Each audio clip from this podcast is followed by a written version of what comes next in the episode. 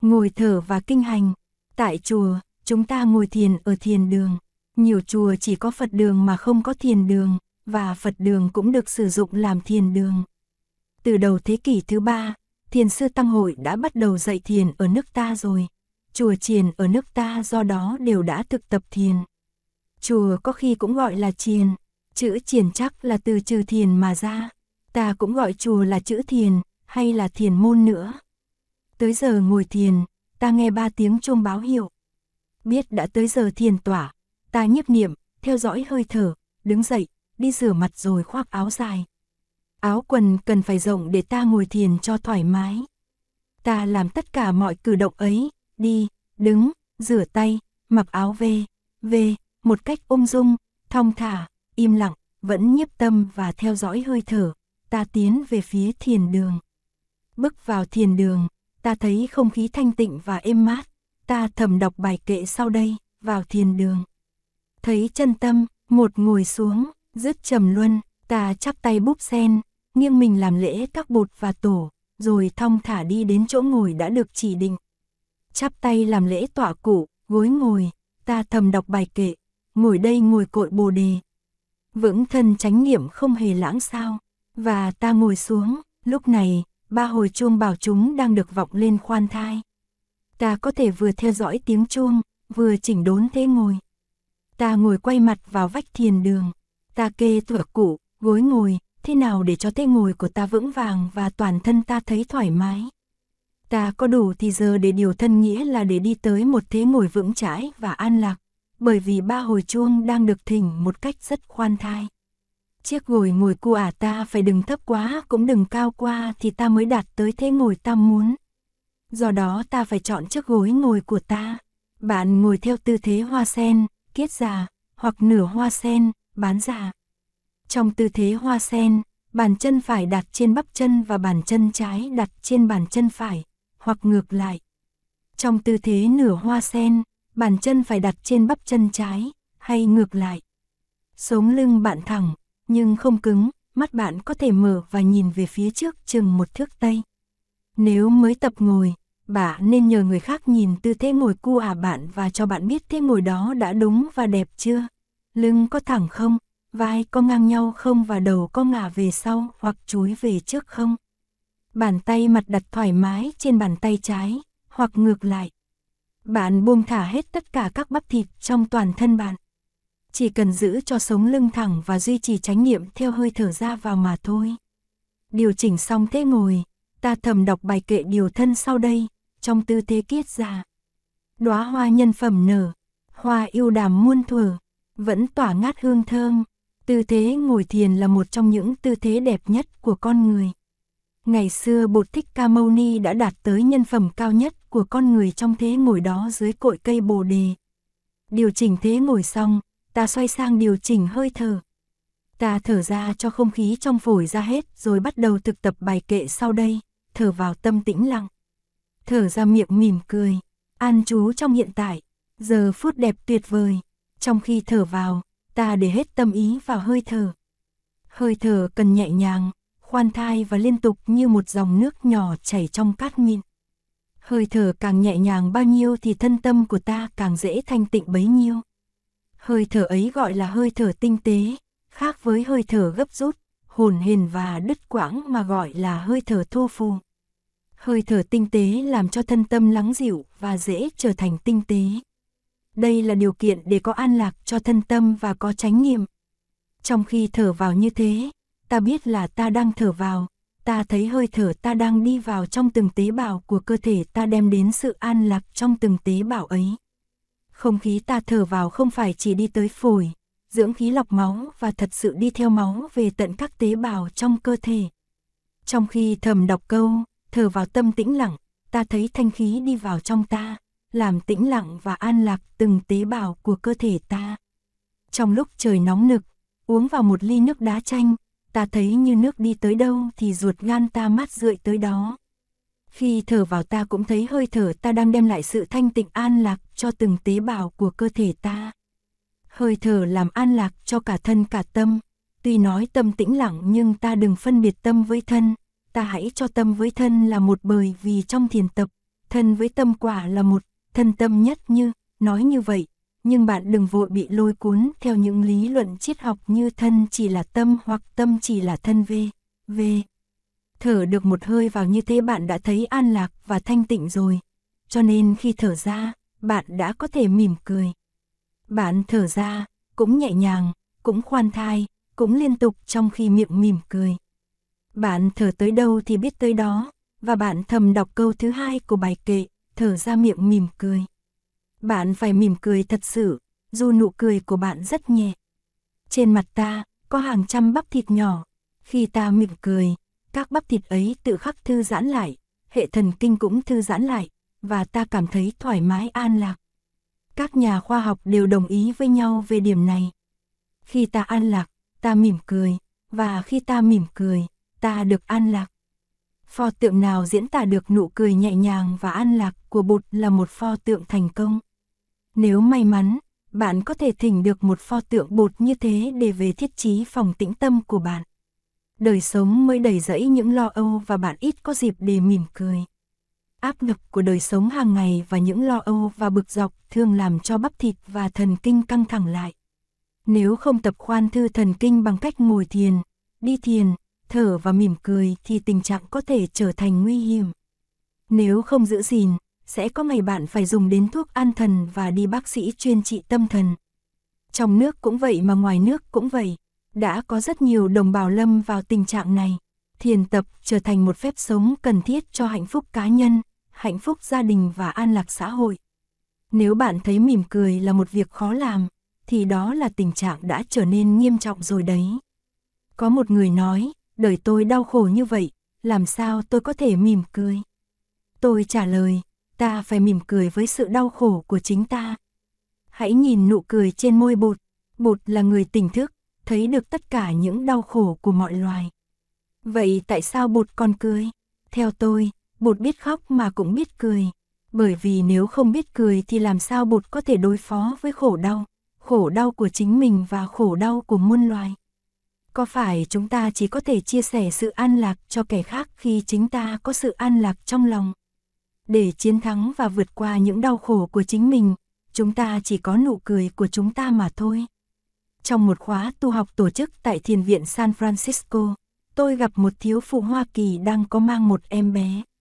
Chị cũng tham dự khóa tu. Chị hỏi, khi mình buồn thì làm sao mình cười được? Tôi trả lời, nếu chị không cười thì em bé trong bụng chị sẽ lãnh đủ. Người thiếu phụ giật mình, chị thấy cười là một bổn phận, để cho khổ đau chôn vùi đời sống hàng ngày của mình tức là làm hại tới em bé, làm hại tới thế hệ tương lai. Ta hãy cười đi, rồi ta sẽ xây dựng lại đời sống. Đêm ấy trong giờ thiền tỏa, tôi thấy mỗi người trong chúng ta, đàn ông hay đàn bà, trẻ em hay người lớn đều có mang một bào thai trong mình. Đó là bào thai của một đức bụt chưa sinh, tất cả chúng sanh đều có Phật tính, tất cả chúng sanh đều là Phật sẽ thành. Đó là giáo lý của đạo bụt đại thừa. Nếu chúng ta không cười, nếu chúng ta để khổ đau và phiền não chôn chặt và đè nặng trên chúng ta, đó là chúng ta làm mất cơ hội của bào thai bụt trong ta. Mỗi chúng ta là một hoàng hậu ma gia, mỗi chúng ta đều có trách nhiệm. Thở vào tâm tĩnh lặng, thở ra miệng mỉm cười, hai câu đầu của bài kệ được bạn sử dụng trong khi thở vào và thở ra. Bạn có thể thực tập với hai câu này trong 5-10 phút. Rồi bạn thực tập đến hai câu kế tiếp, an chú trong hiện tại, là câu thứ ba của bài kệ. Trong khi thở vào, bạn biết là thân bạn cũng như tâm bạn đang có mặt tại đây và trong giờ phút hiện tại. Sống tức là sống trong giờ phút hiện tại, bởi vì chỉ hiện tại mới có thực còn quá khứ và vị lai chỉ là những bóng ma. Trong kinh người biết sống một mình, Bụt nói, đừng nghĩ tới quá khứ, đừng tưởng tới tương lai, quá khứ thì không còn, tương lai thì chưa tới. Kẻ thức giả an trú, vững chãi và thành thơi trong giờ phút hiện tại. Trở về với giờ phút hiện tại tức là trở về với sự tỉnh thức, tức là để tính bụt phát hiện trong ta, bí quyết của thiền tập là trở về với giây phút hiện tại và biết những gì xảy ra trong giây phút hiện tại, trước hết là trong thân tâm mình và sau nữa là trong hoàn cảnh mình. Biết bao nhiêu người trong chúng ta không có khả năng sống trong hiện tại. Nếu họ không ngồi tiếc nuối quá khứ thì họ chỉ lo lắng cho tương lai. Họ không sống, họ chỉ chuẩn bị để sống. Khi chưa học xong thì họ tự hẹn học xong có bằng cấp thì mới thực sự sống. Khi ra trường rồi, họ cũng chưa sống, bởi vì họ nghĩ là họ cần phải có công ăn việc làm trước đã. Rồi chạy theo xe, theo nhà, theo gia thất, theo sự nghiệp, họ gia hạn thời gian chuẩn bị sống của họ mãi cho đến giờ phút chót của cuộc đời, và không lúc nào họ thực sự sống cả. Tìm được an lạc trong giờ phút hiện tại, thấy cuộc đời là mầu nhiệm, sống trọn vẹn được giây phút hiện tại, đó là tác dụng của hơi thở vào, an trú trong hiện tại. Câu thứ tư của bài kể, giờ phút đẹp tuyệt vời, để dành cho hơi thở ra, soi rõ thêm tính cách mầu nhiệm của giây phút hiện tại. Giây phút này là đẹp tuyệt vời bởi vì nó là giây phút duy nhất có thật. Chỉ có giây phút hiện tại là có thật, chỉ có giây phút hiện tại là miên viễn, ta chỉ có giây phút ấy để sống và để tỉnh thức mà thôi. Trong lúc thực tập hai câu này của bài kệ, nếu muốn duy trì nụ cười thì bạn cứ duy trì, bạn có thể thực tập hai câu này riêng biệt trong 5 hay 10 phút. Bạn cũng có thể thực tập của bài kệ bốn câu liên tục với nhau. Xin nhớ mỉm cười, ít nhất là trong khi thực tập câu thứ hai. Nụ cười ấy không phải chỉ để riêng cho sự an lạc của bạn. Thế giới cũng được thừa hưởng nụ cười ấy. Phương pháp vừa chỉ dẫn có thể đưa bạn đến thanh tịnh và an lạc ngay trong giờ phút thực tập. Yếu chỉ của thiền nằm trong hai phần chỉ và quán, chỉ là chấm dứt tình trạng tạp loạn của thân và của ý, chỉ là tình trạng chuyên nhất và tập trung. Vì vậy chỉ còn gọi là định, quán là nhìn cho kỹ để thấy cho rõ. Trong khi thực tập bài kệ trên đây, bạn nhìn và thấy được rằng sự thanh tịnh của tâm ý trong giây phút hiện tại là quan trọng nhất và quý hóa nhất. Vì vậy bạn vừa có chỉ vừa có quán. Chỉ là điều kiện cần thiết để đưa tới quán, và quán giúp cho chỉ càng lúc càng vững chãi. Hơi thở là phương tiện duy trì chỉ vào quán. Có nhiều phương pháp thực tập chỉ vào quán nương theo hơi thở, nhưng chúng ta sẽ đề cập tới sau. Ở đây chúng ta chỉ biết nên biết rằng bước đầu của thiền tập là làm cho thân tâm thư thái và an lạc. Nếu có an lạc, bạn sẽ nở như một bông hoa, sự có mặt của bạn sẽ dễ chịu đối với người xung quanh, trong gia đình và ngoài xã hội. Trên căn bản đó bạn sẽ đi sâu hơn trên đường thiền tập. Sau khi ngồi và thực tập chừng nửa giờ và 40 phút, bạn nghe một tiếng chuông gia trì. Tiếng chuông này được báo trước bằng một tiếng thức. Tiếng thức là do rủi chuông đặt vào vành chuông mà phát ra. Đặt vào mà thôi, chứ không thình. Thức như vậy tức là thức chuông và cũng là để báo hiệu cho đại chúng biết là sẽ có một tiếng chuông lớn vọng lên. Mỗi lần thỉnh chuông bạn nên thức chuông như thế. Bạn nhớ rằng đối với đại hồng chuông hay chuông bảo chúng thì có tới 7 tiếng thức chứ không phải là chỉ có một. Nghe tiếng chuông, bạn biết giờ ngồi thiền đã hết. Bạn chắp tay thành búp sen để đáp lại tiếng chuông, rồi nhẹ nhẹ dao động thân thể qua hai bên, về phía trước, gỡ hai chân ra, và nhẹ nhẹ xoa bóp cho máu chảy đều. Bạn có tới một phút hay hơn nữa để làm việc này. Bạn vừa làm vừa theo dõi hơi thở và ý thức về những động tác của hai tay mình. Khi nghe một tiếng khánh, bạn đứng dậy, quay mặt về phía trong đứng ngay ngắn phía sau gối ngồi, sau khi đã vuốt và đặt lại gối ngồi cho ngay ngắn. Nghe tiếng khánh kế tiếp bạn chắp tay xá người đối diện và xoay mình nửa vòng, tay phải của bạn về phía chiếc gối ngồi, trong khi hai tay bạn vẫn chắp thành hình búp sen. Nghe tiếng khánh kế tiếp, bạn bước bước đầu tiên để đi kinh hành. Kinh có nghĩa là đi ngang qua và thu tóm lấy mọi lý nghĩa. Như khi ta đóng sách ta cho một sợi chỉ đi ngang qua tất cả mọi tờ giấy để gom lại tất cả những tờ giấy ấy không cho rơi dụng tờ nào. Kinh hành là đi trong chánh niệm, chánh niệm như sợi dây liên tục đi qua tất cả mọi bước chân, không có bước chân nào đi ra ngoài chánh niệm. Cũng giống như sợi dây sâu hạt cường, sợi dây đi qua hết cả mọi hạt nào rơi rớt ra ngoài. Kinh hành là như thế, duy trì chánh niệm trong từng bước chân. Đi kinh hành trong thiền đường ta đi chậm rãi, vững vàng, theo dõi hơi thở, có thể là một bước thở vào. Bạn cũng có thể áp dụng bài kệ, thở vào tâm tĩnh lặng. Giữ búp sen của hai bàn tay cho thẳng, chóp của búp sen hướng về phía trên. Có những truyền thống theo đó người đi kinh hành nắm tay để trước ngực, tay trái lại trên ngón tay cái và tay phải nắm lấy tay trái. Theo truyền thống Việt, chúng ta đi kinh hành với hai bàn tay chấp thành búp sen.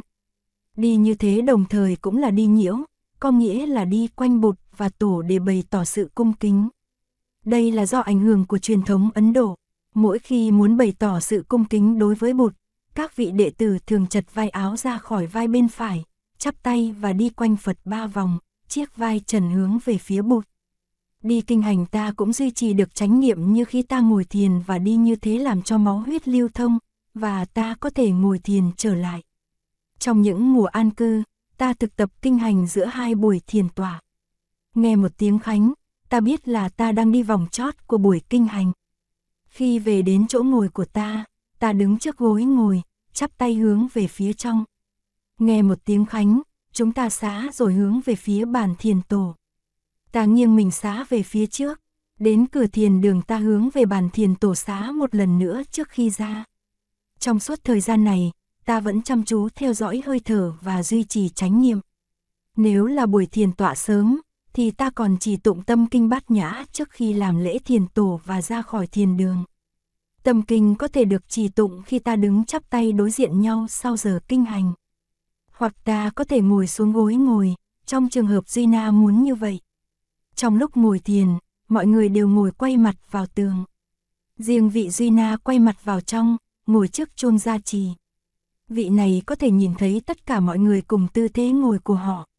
Nếu thấy ai ngồi không đúng phép vị này có bổn phận phải tới chỉ dẫn cho người ấy ngồi lại cho đúng phép, trước khi thỉnh chuông báo hiệu giây phút khởi sự chính thức của giờ thiền tọa. Nếu ngồi một vòng quanh bàn thiền tổ, đồ hình một, không đủ chỗ, thiền sinh sẽ ngồi hai vòng quanh bàn thiền tổ, đồ hình hai. Trong trường hợp này ta có hai lối đi kinh hành, ngoài ra còn có vị tuần hương với cây trượng giám hương của vị này. Trong giờ thiền tỏa, tuần hương có bổn phận chăm sóc đại chúng và bảo vệ sự thanh tịnh của giờ thiền tỏa. Vị này có thể đứng hay ngồi trong góc thiền đường, cây trượng giám hương nâng thẳng trước ngực hoặc để trước mặt. Nếu có thiền giả nào ngồi không nghiêm chỉnh hoặc đang ngủ gục, vị tuần hương sẽ nhẹ nhẹ đi từng bước một tới bên người này và giúp người này ngồi lại cho chỉnh đốn và tỉnh táo. Người tuần hương làm việc rất im lặng và không dùng cây trượng giám hương để gây nên tiếng động làm động niệm đại chúng như ở các truyền thống khác.